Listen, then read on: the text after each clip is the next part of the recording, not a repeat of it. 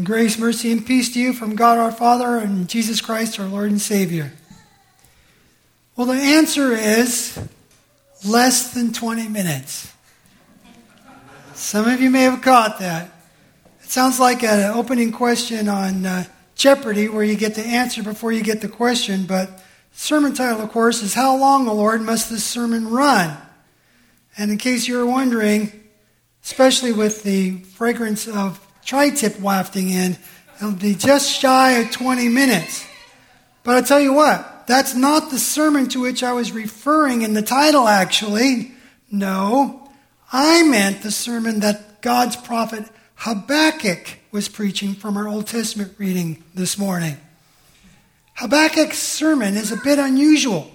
You see, he is unique among the Old Testament prophets in that you never actually see him deliver a message to God's people.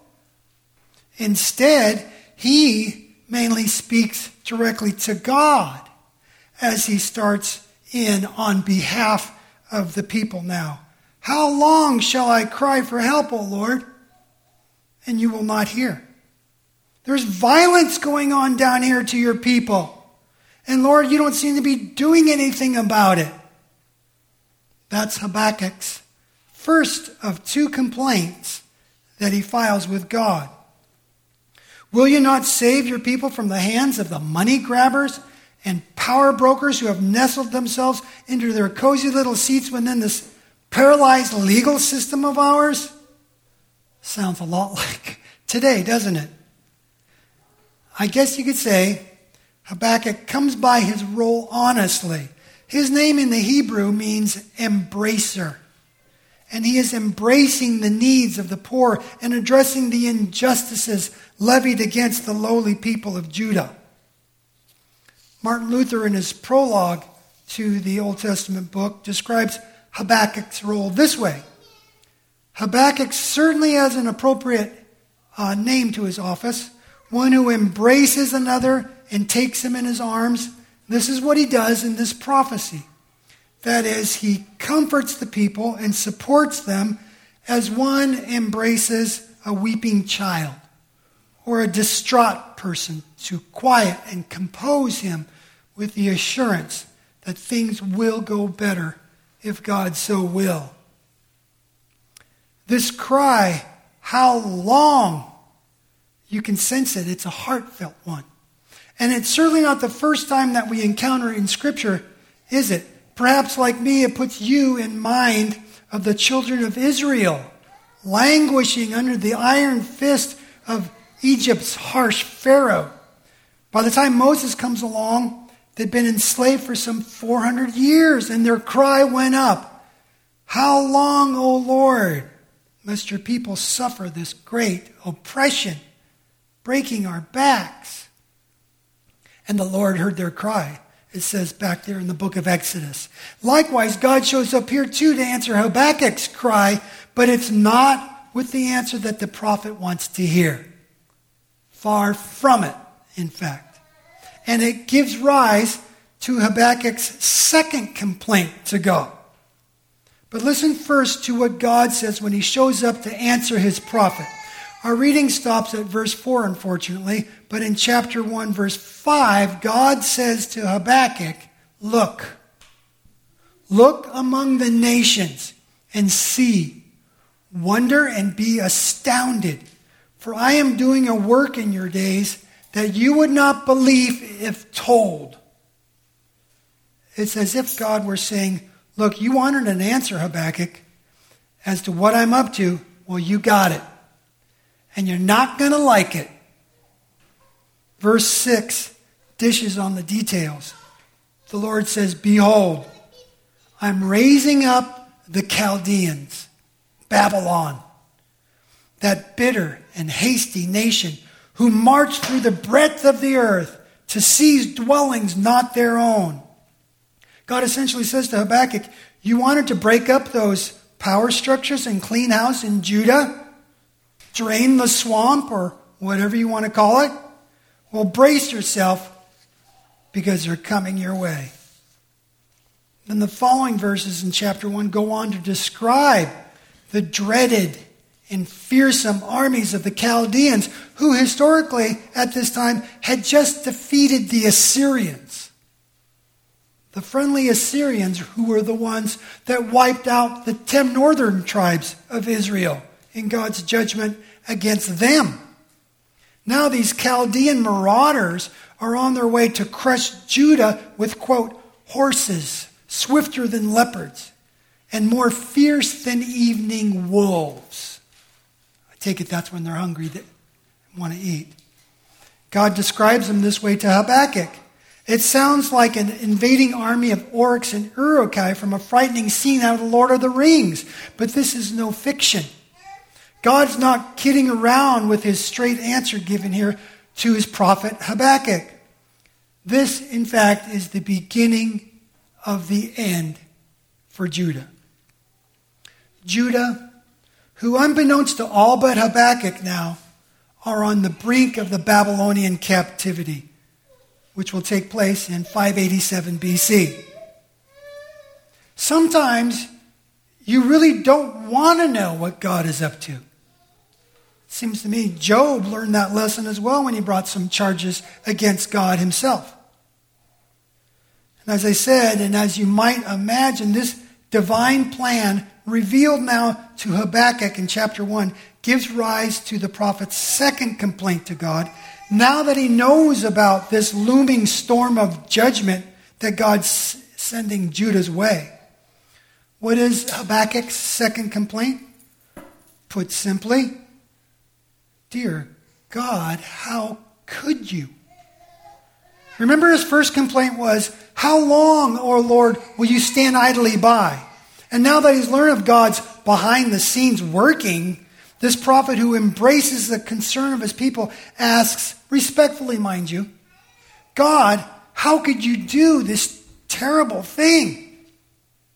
Verse 13 continues, You, O God, are of purer eyes than to see evil, and you cannot look at wrong. Why do you idly look at traitors and are silent when the wicked swallows up the man more righteous than he? In other words, Habakkuk knows he was just complaining about all the injustices served upon Jews by fellow Jews, and that was bad. Bad, yes, but none he says, in Judah are as evil as this invading horde of heathens from Babylon. The, one that, the ones that God is raising up to destroy Judah with.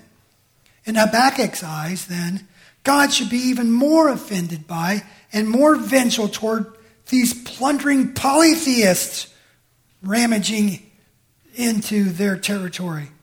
More so than the mere minor league sinners in Judah by comparison. At this point, God could have told his prophet to be careful what you ask for, but he didn't. Instead, God tells Habakkuk to run. Run with the sermon. Run long, run hard, and write this message large on tablets of stone, an ancient billboard, if you will, so that anyone going by in a hurry, in a hurry can read it and in turn pass along the message themselves. Here, I have to give a shout out to our trustees and our handy head trustee here, because I can't help but think of all the people whisking by our Peace Lutheran Church, our new Peace Lutheran Church sign on Las Posas as people are zipping by at 45 miles an hour and able to read what time our services are written large so that those in a hurry can still get the message. And we hope in turn visit us so we can share our message of hope in Christ with them as well. And in all of this, there is a message of hope somewhere. Just like the message God gave Habakkuk, this message of hope in all this is going to astound you and cause you to wonder. That's because it is, again, not what you would expect. It's never what you would expect with our great God of wonders.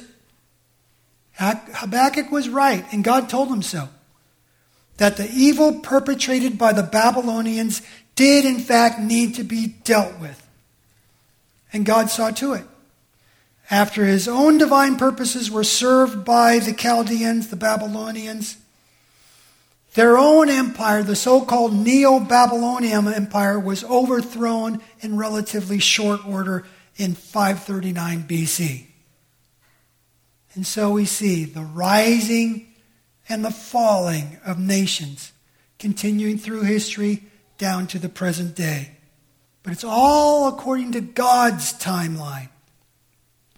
This is just as God tells Habakkuk in chapter 2. This is one of our verses now. Verse 3 For still the vision awaits its appointed time, it hastens to the end, it will not lie.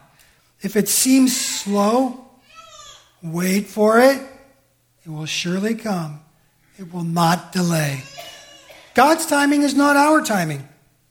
The Lord has all sorts of plans and plays that He's putting into position according to his own inscrutable will.